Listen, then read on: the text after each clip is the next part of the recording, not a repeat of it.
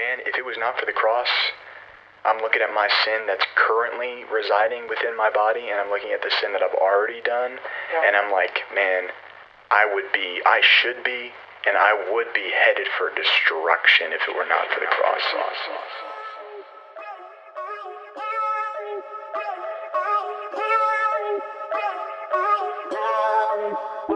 I preach Christ crucified. See me, I died. It's he who lives in I. How could I hide inside? Hello, welcome to Wartime Theology, a show recorded from Wake Forest, North Carolina, by a couple of Reformed Christians who want to tackle theological and societal issues for the glory of God.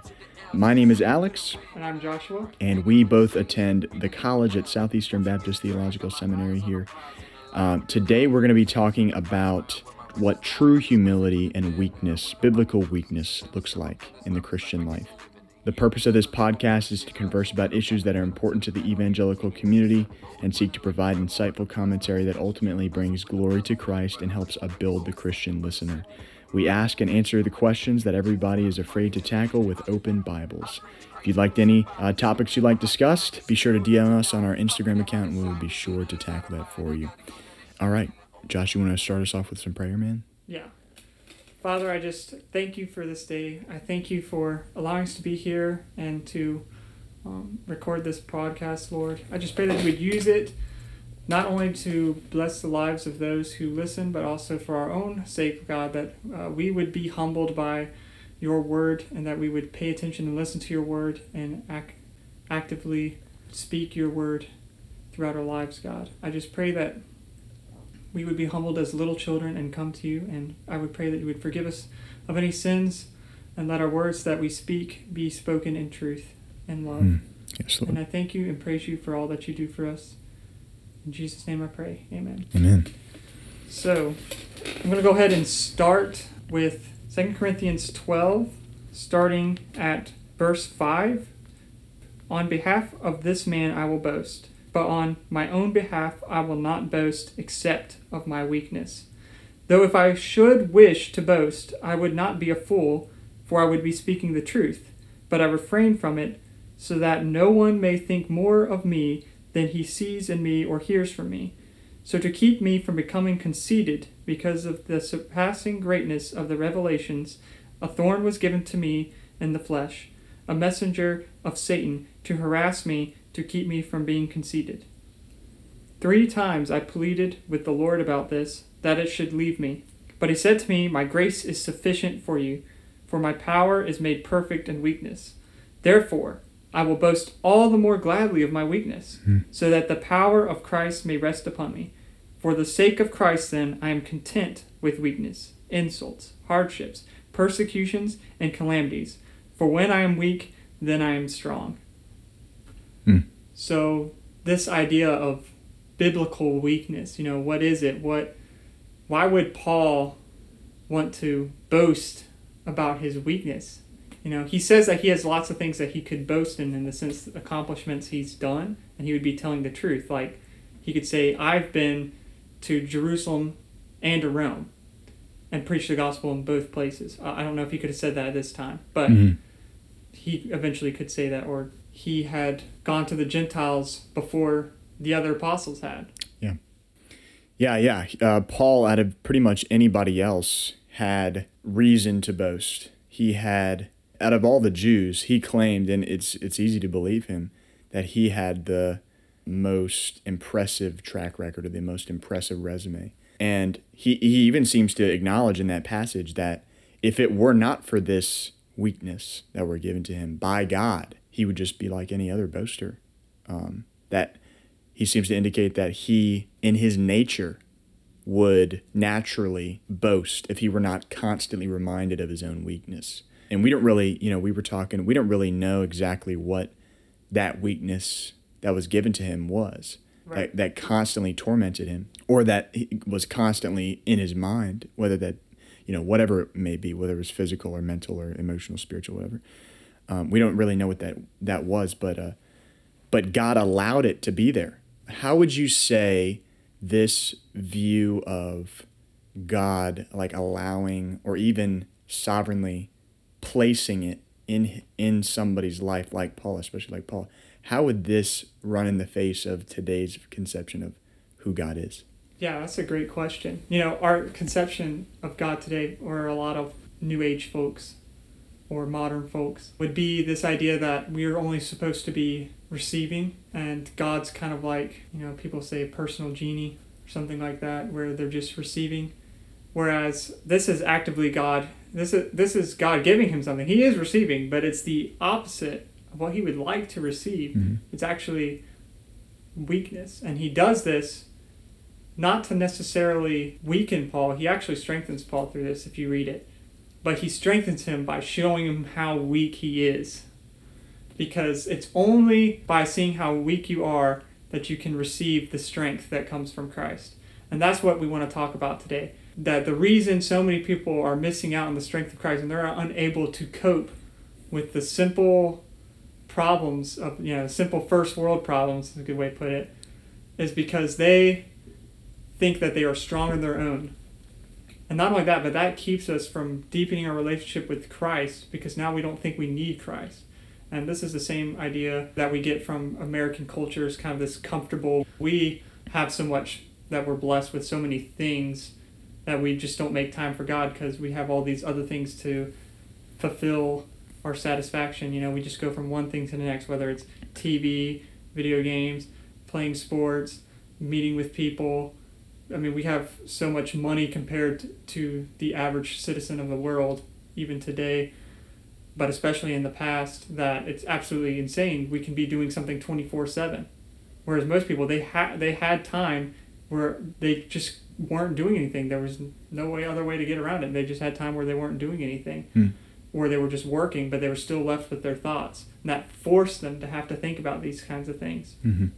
Whether they use that to glorify God or not, that was up to the individual. But the fact is, is that they still had to think about these things, whereas we can distract ourselves pretty much constantly. Mm. Yeah, that's a good word. You know, you will find Josh and I to be, I think, one of the foremost defenders of traditional Western culture, you know, these ideas of how we should be independent, you know, and, and self sufficient and, and these things. And, you know, those are good to some extent. But, uh, and individualism, that's another good idea that, that generally is good because we have individual responsibility towards Right. God, right? But I think nowadays, especially, we've taken it to such an extent to where it's this hyper individualism, this hyper self dependence, it's self independence, to where our whole lives are about strengthening ourself to where we don't need anything else, you know? Yeah. And that's the extent to which we pass the biblical boundaries that have been set for us, right? Because we're supposed to be totally dependent on God. We're supposed to be completely, I don't know another good word other than dependent. We're supposed to be completely dependent upon God. Uh, in Psalm 127, it says, Unless the Lord builds a house, its laborers labor over it in vain. Unless the Lord watches over a city, the watchman stays alert in vain. So we can be doing all these things, just like you were saying. We can be distracting ourselves in all these different ways and, and you know, even doing good things for ourselves, like like Right. strengthening ourselves physically or, or emotionally, like making ourselves healthier people. And those that's not those aren't bad things. But when they get to an extent to where we, we, we feel or we we have the uh, the idea that we, we don't really need God anymore, that's when and we so easily get to that place too. But that's when God really has to come in. And it really does take God's intervention to get us out of that. And that can be said in, in a salvific way, but also in just like the daily life of the Christian. It's like when we get to that point, we are in we are in trouble, even though we don't realize it. We're in trouble when we think that we do not need God. When we've become completely independent, which is what exactly the culture is saying. And even some even some Christian culture like Elevation Church and these other groups and stuff, they seem to indicate that it's all about strengthening yourself and making yourself independent, whereas Right. it's really all about dependence on God and being weak before Him and humble before Him. Yeah, and mm-hmm. this is kind of an issue of mixing politics or political cultures with the Christian culture or Christianity in the sense that individualism, this idea of individual responsibility, I think that's the word I want to use, individual responsibility, that is from the Bible. But there is also a collective side from the Bible, this idea that we're all part of the church, for Mhm, instance. That's mhm. a collective side. Mhm. We are one body. That's one mind in Christ Jesus, you know. That's the collective side of the church. But the independence is important in one sense that we are to be independent from sin, free from sin, the liberty to not be able to sin anymore, to be free from the desire to sin, Mhm. and slave to the desires of God. So there is the independence and dependence. Before, we had dependence on sin, dependence on ourself, to where we are incapable of separating ourselves from our sins and our desires, and we were independent from God. We didn't want to have anything to do with Him. And then when we become Christians, on the flip side, we get dependence on God, and we're independent from the world and independent from flesh, and we can choose not to follow those desires. And we, as we get more and more dependent on God, our desires grow more and more towards God and away from the world. Hmm. Yeah, there's another scripture in Ephesians 3, verse 8. And it's Paul, he's also talking about, similar to the passage you read, Josh, in Yeah. Second Corinthians, when he's talking about just like the thing that has been entrusted to him. Like he's been entrusted with these awesome spiritual realities. Like he was one of the first apostles who did an amazing ministry and who was seen as like one of the holiest men to ever live. And he's talking about he's talking about how he views himself and he's talking about how if God had not humbled him, then he would then he would have looked at the amazing responsibility that God gave him and he would have said, "Oh, I can either I can do this by myself or it's in some way about me." You know, so, uh, these ideas would naturally spring from his mind. Right. You know, in Romans 7, he talks about how there's nothing good within him. So, Paul, this amazing apostle who did amazing things for God, in Ephesians 3 8 says, This grace was given to me, the least of all the saints. He calls himself the least of all the saints.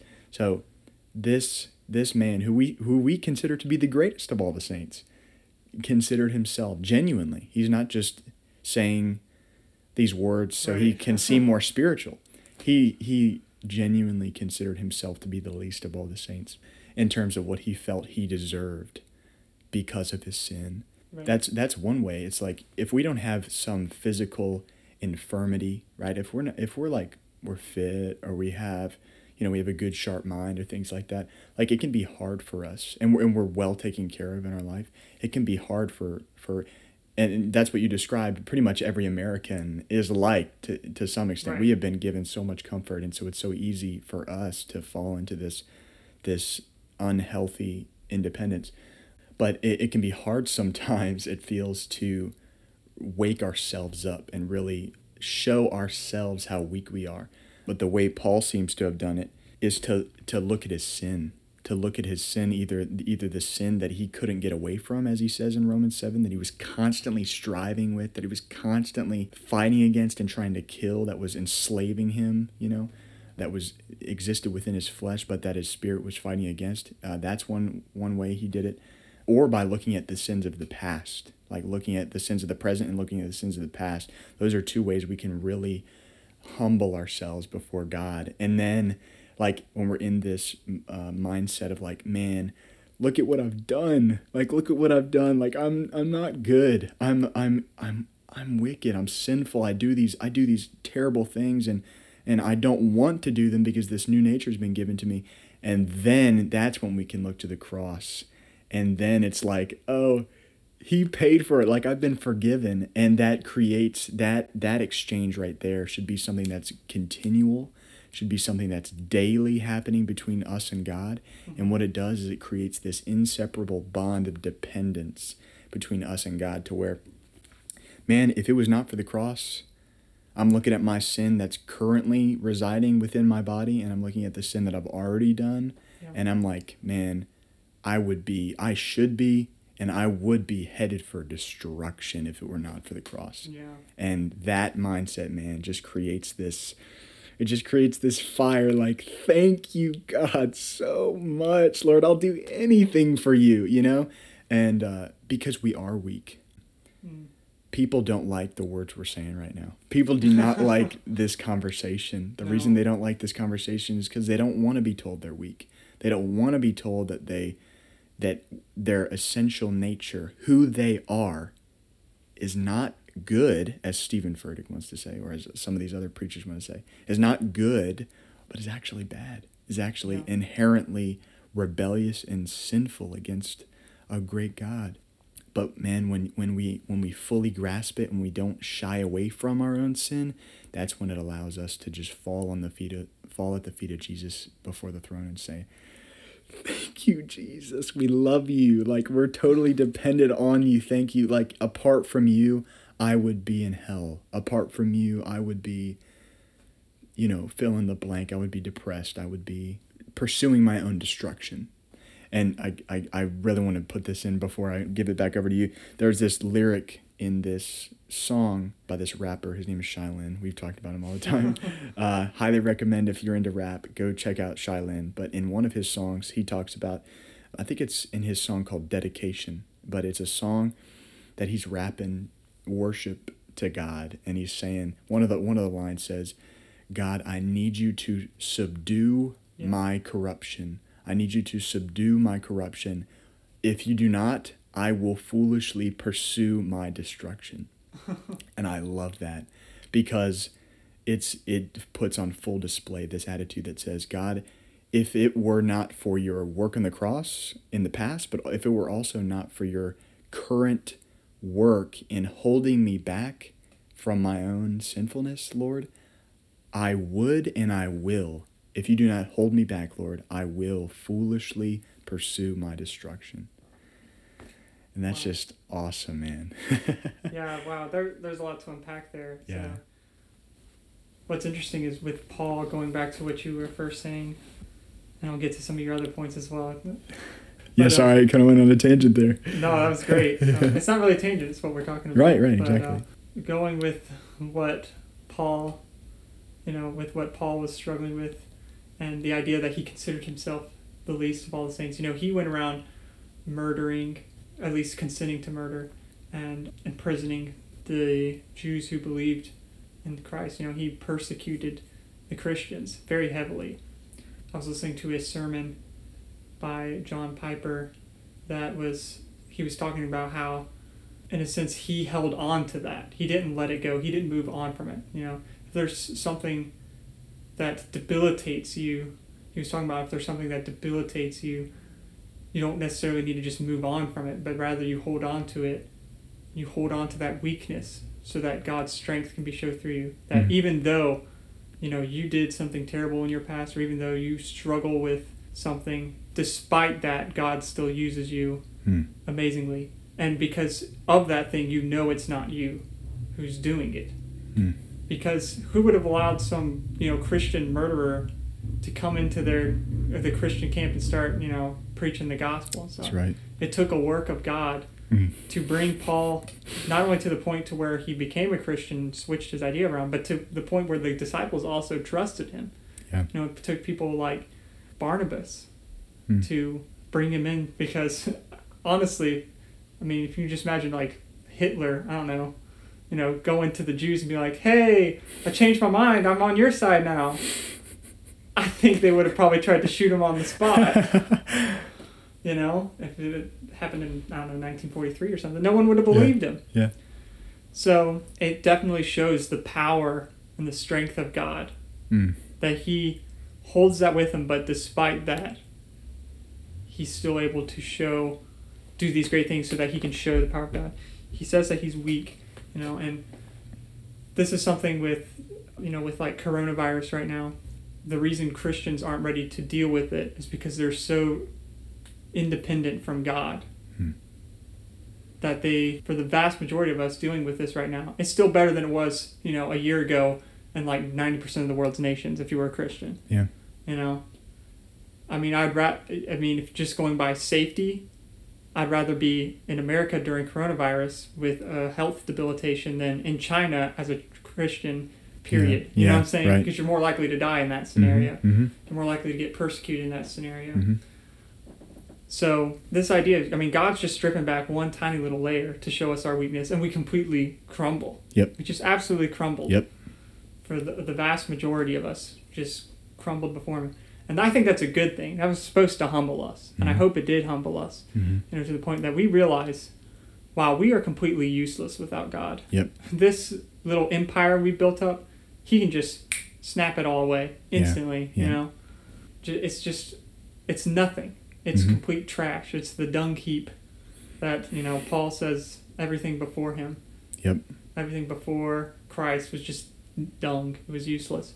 And as Christians, we need to drop the empires that we're building our little self-made independent empires where we are self-sufficient from God Yeah. and come to dependence on Him for every single thing, even if it looks like we don't need dependence on Him from that thing, Mhm. because you do. Yeah. Like I said, Paul's not he didn't become conceited yet, but he still needed the help of God to not become conceited. He didn't see that, but he did after. Right. So this idea of like, even if like let's say I'm a millionaire, I might not seem to have to have financial dependence on God, but I still need to be financially dependent on God and looking to Him with what to do with my finances rather than. If you want to comment on that, you can go ahead and. No, I mean I think that's really good. Um, I know for myself, maybe just commenting on, you know, I, I won't, I won't explicitly state how terrible I am, though I, in the specific ways my own sin manifests itself. But you know, coronavirus, I'm sure as it as its affect every Christian, like it's it, it for me, it it de- I definitely felt that. I definitely felt like Yeah.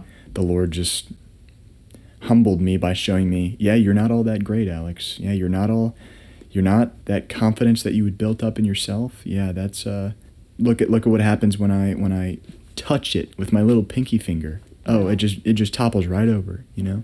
That's Um, the same for me. yeah. Uh, it's been a very humbling experience. And one thing we'd like to say is we're not strong. Oh no. And one of the amazing things is is that all the good things we see in the church, all the good things that we see in each other, all the spiritual things, any growth, any good work, that's all from Christ. hmm It's not from us. And Yep. that's something we need to tell ourselves every Yep. day. Yep. And weakness, well, I think one of the reasons we don't like weakness is because it leaves us vulnerable.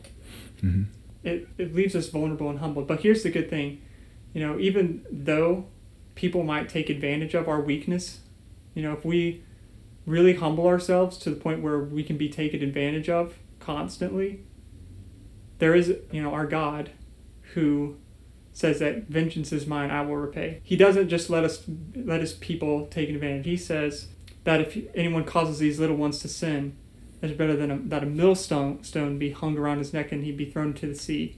Hmm. You know, we are his little ones. You know, Mhm. this idea of if we're coming to him on full dependence, if we're like the little tiny children coming to him, and that's I'm going to read some verses on that in just a second. Okay.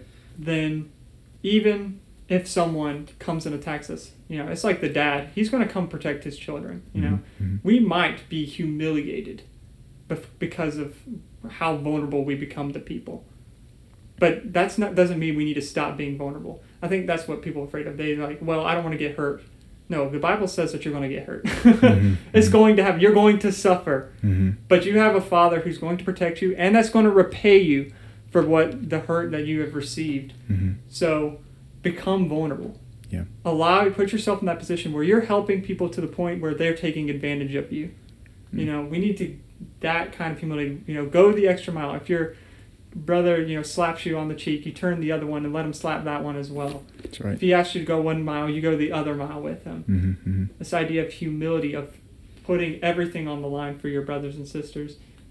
And if they hurt you because of your vulnerability, that's not on you to stop being vulnerable. That's on them, and God will repay that. Hopefully, they will repent and trust in Christ if they Mhm. haven't already, in which the payment is being received by Christ, and you have no right to say anything there because He already paid for all your sin. you know what Right. I'm saying? Right. So you know, rejoice for the brother who has come to you and repented. Yeah. But um, if he doesn't, then he will be paying for those sins in hell, and he will receive his fiery payment.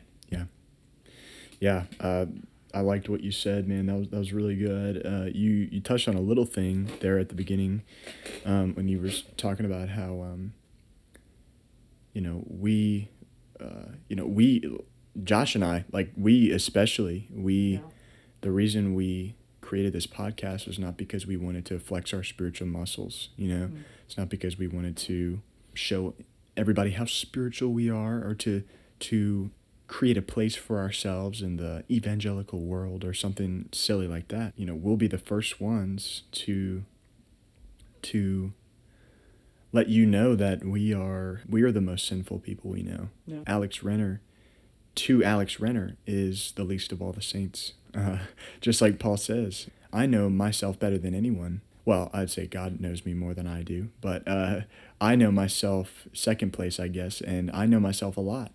And to the extent that I know myself, I haven't seen anything good. the the the movie of Alex Renner has not been a good one. It's been more like a thriller than Yeah. any type of drama or something.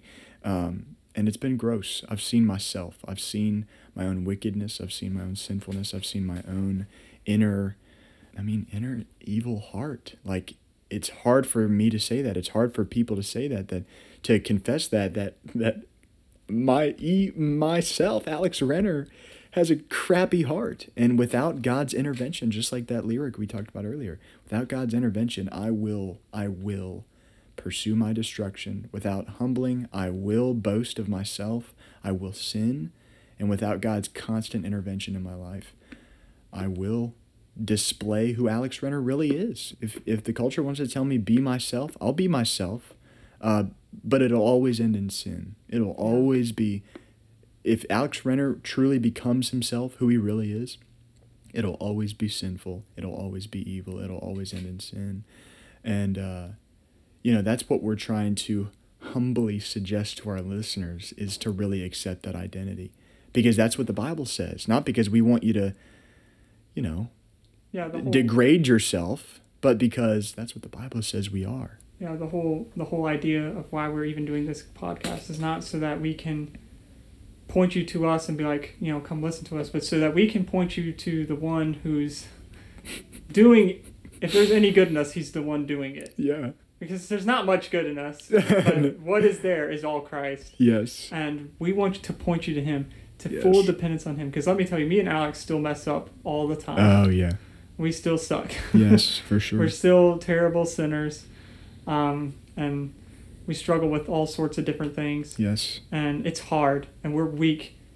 And we don't deserve second chances. But God's, you know, the Veggie VeggieTales song. God's a God of second chances. you know, third chances. And fourth Yeah. chances. Yeah. And, you know, 490 chances. That's right. Seven times 70. 70 times 7. That's right. Yeah. This idea that he is willing to forgive us and what he really wants us to do. And this is the secret. Let me tell you, this is the secret to the Christian life. This is how you live holy. It's not doing all these different things to make yourself more holy. It's coming to the feet of Jesus every second of your life and just sitting there and abiding in him. Mm. That's what he says in John. He says, "If you abide in me, then I in you." You know, that's what it's like. That's how we bear fruit. You Mhm. abide in the vine, and the fruit will come. Yeah. Apart from the vine, you can do nothing. That's right. Yeah. Apart from him, you can do nothing. Nothing. Absolutely nothing. Mhm. That's how weak you are. Yep. And we need to come to terms with that. It's not an idea of that we are making ourselves weak because you're already weak. Yeah. You don't have to make yourself weak. You are weak. Yes. I'm weak. Yeah. Alex is weak. That's right. We are absolutely weak. We want to come as the little children. I'm going to read uh, Matthew chapter 19, verse 13. The children were brought to him that he may lay his hands on them and pray. The disciples rebuked the people, but Jesus said, Let the little children come to me, and do not hinder them, for such belongs the kingdom of heaven. And he laid his hands on them and went away. Jesus wants us to come as little children. This idea of like a little baby being completely dependent on his parents and he's constantly crying. You know, I, have a cat and in the morning he he makes a lot of noise because he wants food. And let me tell you, it is the most annoying thing ever to have to wake up at 5:30 and feed this stupid cat, okay? But that's not how God is with us. When he hears the little baby crying, you know, when he hears us crying out to him and calling for his help and his dependence or that we become dependent on him, this idea that we're calling for him because we need him, He loves that. That's what he wants. That's right. Yeah. He wants to come and help us. He wants to feed the cat in a sense. he wants to be there as the Father, fully supplying every need that we have. And so all we need to do is keep coming to him. Hmm. You know, if we keep resting to him, you know, it's like the the hymn says, "Turn your eyes upon Jesus, look full into his wonderful face, and the things of earth will grow strangely dim in the light of his glory and grace." Hmm. You know, that's how we stop sinning. You know, that's how we stop, we overcome these struggles. It's not by doing any works or trying to become holy. Holy just means set apart. You know what that means? Is you're set apart from the world, you're set with Christ. Yeah.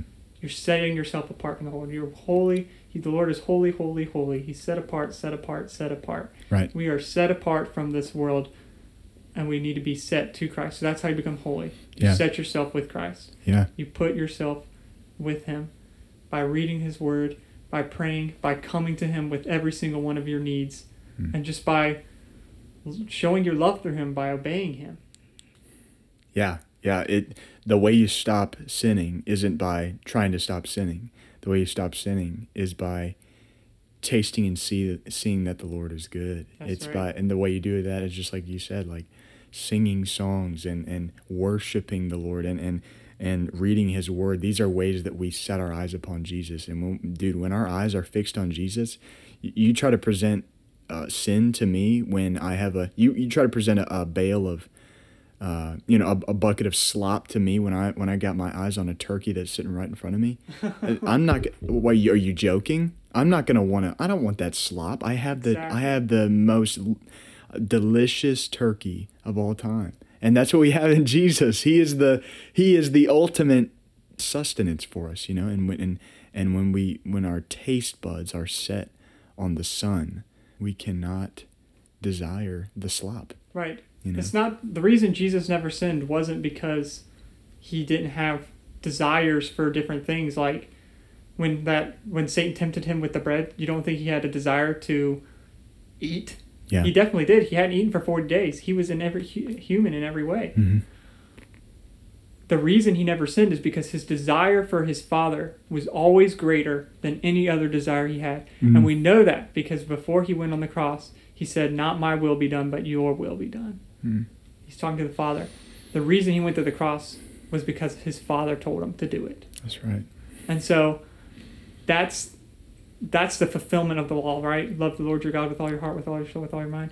Putting God first, His Mhm. will first, the will of the Father first. Mhm. That Jesus did that in every step of his life. If he hadn't, if he put his own will on the same level, he wouldn't have gone to the cross. But no, he put his Father's will first and Mhm. foremost over his own will, Yeah. even to the point of the cross. Mm. And wow, thank God for that. For sure, man. Thank God that he found superior satisfaction. I like that term, superior satisfaction in his father Yeah. over over anything else. He he he got he found the most pleasure. It said Jesus said to his disciples after uh, he witnessed to the woman at the well. He said, "I have a food that you do not know about. Mm. I find my sustenance in doing the will of him who sent me." Yes. his superior satisfaction wasn't in bread it wasn't in physical sustenance it wasn't in whatever in the in sin or or in sex or in in, in these other silly pleasures Right. It was in doing the will of him who sent him Right. it was in doing the will of the father it was in it was in finding his pleasure and his joy in the lord And the same should be for us. Yep. Finding the same pleasure in the Lord. He set that example for us. And yeah one of the best ways we can do that, like you're saying, reading, praying, but I also want to mention preaching the gospel to yourself. This Mhm. idea that you keep, because in the gospel, like I've, we said before on the podcast, the full attributes of God are on display. And so you can see all the attributes of God fully on display, and you'll never find the end of those attributes. You can keep going deeper and deeper and deeper. And so it's only when we stop doing that that we start to struggle more. And so Yeah. we really need to be preaching the gospel to ourselves. We need to be reading God's word because that's where He speaks to us, and we Yeah. need to be praying to Him, Mm. giving all of our needs and dependence on Him. Mm. You know, pray without ceasing. That's one of the words that the Bible teaches us, right? yeah yeah yeah that's a good word i don't know if you had anything else but I figured we might wrap it up. So uh, there was a there was a quote that I re- just recently read, and it wasn't too long ago. It fits in right with what we, what we've been talking about today, and I don't know the quote word for word, but it's by this. It's by the Prince of Preachers, uh, Charles Haddon Spurgeon. If you ever, if you ever, if you've never heard of him, go look him up. He's a wonderful, godly man who lived in the 19th century, and um, the quote was essentially saying, once you have hit the the realization or once you have come to the to the knowledge that you are he said something along, along the lines of completely wicked or completely sinful. He says then you have hit the truth. And then there's another uh, i love that because it goes really well with this other quote that he that he's famous for and the quote is for every one look at yourself give three or four looks to Christ. Mm. So once you've hit that realization, playing off the two quotes here, once you hit that realization that you're utterly, utterly sinful, utterly weak, in need of God's grace and, and in need of His intervention, yeah. then don't just don't don't just dwell there. Dwell there because but but realize that it is the truth. You're you're that is the truth about yourself. But right. don't just dwell there. Don't just try to beat yourself and say stop sinning, stop sinning uh, look to Christ. Mm. Look to Christ. For every one look that you look at yourself, take four looks to Christ. And man, he will bless your spirit. And you will desire to obey him and you will desire to love him as you see what he did for you on the cross. Uh, something completely undeserved that you or Josh or I did not deserve at all. But he he found it pleasing, so he did it. He had mercy on us, and we're just along for the ride. Praise God. Praise so, God. If you gained any from the anything from this, I hope it's that you realize the importance of being weak and vulnerable before God and before man, mm. so that the strength of God may be fully shown through you. Mm. That it's Him doing the work, not you. Yes. That's going to bring power to what you say. Yes not your power, which is good because you don't have any. That's right. But His power. yeah. So let us be weak and vulnerable with each other, and let us serve one another. One quick verse: "It shall not be so among you, but whoever is great among you must be your servant, and whoever would be first among you must be your slave. Even as the Son of Man came not to be served, but to serve and to give His life as a ransom of many for many." Look to the Son. Mm. Right? That's what that just said. Even as the Son of Man, looking to him, he's like, I'm giving you this example right here of what that true servanthood looks like, that true humility looks like, that true weakness looks like. Mm. Putting yourself down and putting others before you and coming to Christ, coming doing the will of your Father. So it's okay to be weak, it's okay to be vulnerable. Know that your Father sees you as a little child and He will take care of his children. Yeah. Amen. You want to close us in prayer? Yeah, let's do it. Lord Jesus Christ, we love you. We thank you for this superior satisfaction mm. of obeying you, of obeying your Father, of obeying the Holy Spirit, Lord, for the superior satisfaction that is found in doing the will of the Father. Lord, may that be our heart song. May that be our heart cry. Not only Josh and I, but everyone who's listening, every person in the church. Um, let that be our heart cry. Thank you for salvation.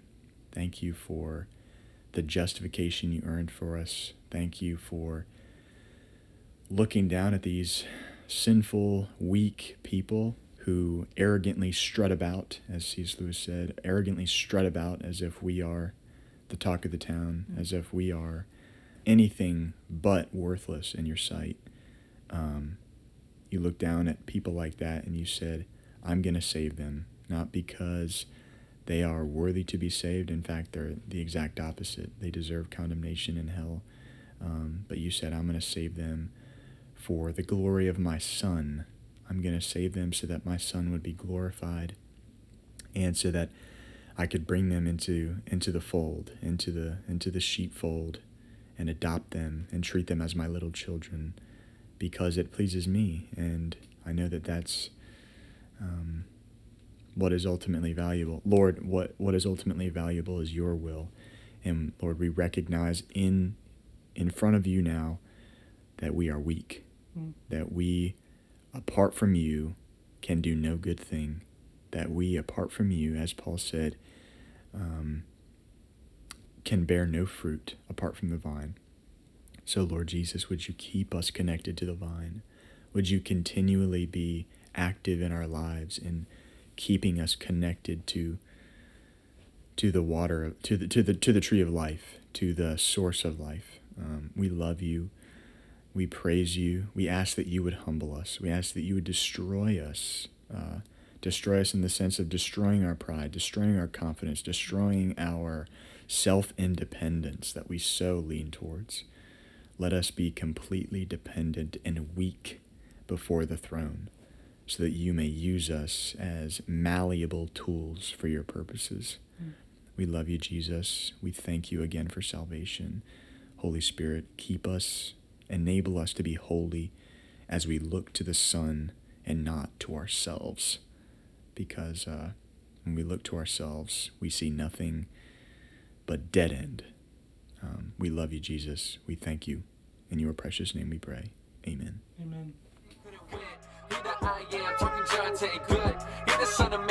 Well, we hope you enjoyed this uh, episode of Wartime Theology. If you have any other topics you'd like discussed, be sure to DM us on our Instagram page at Wartime Theology.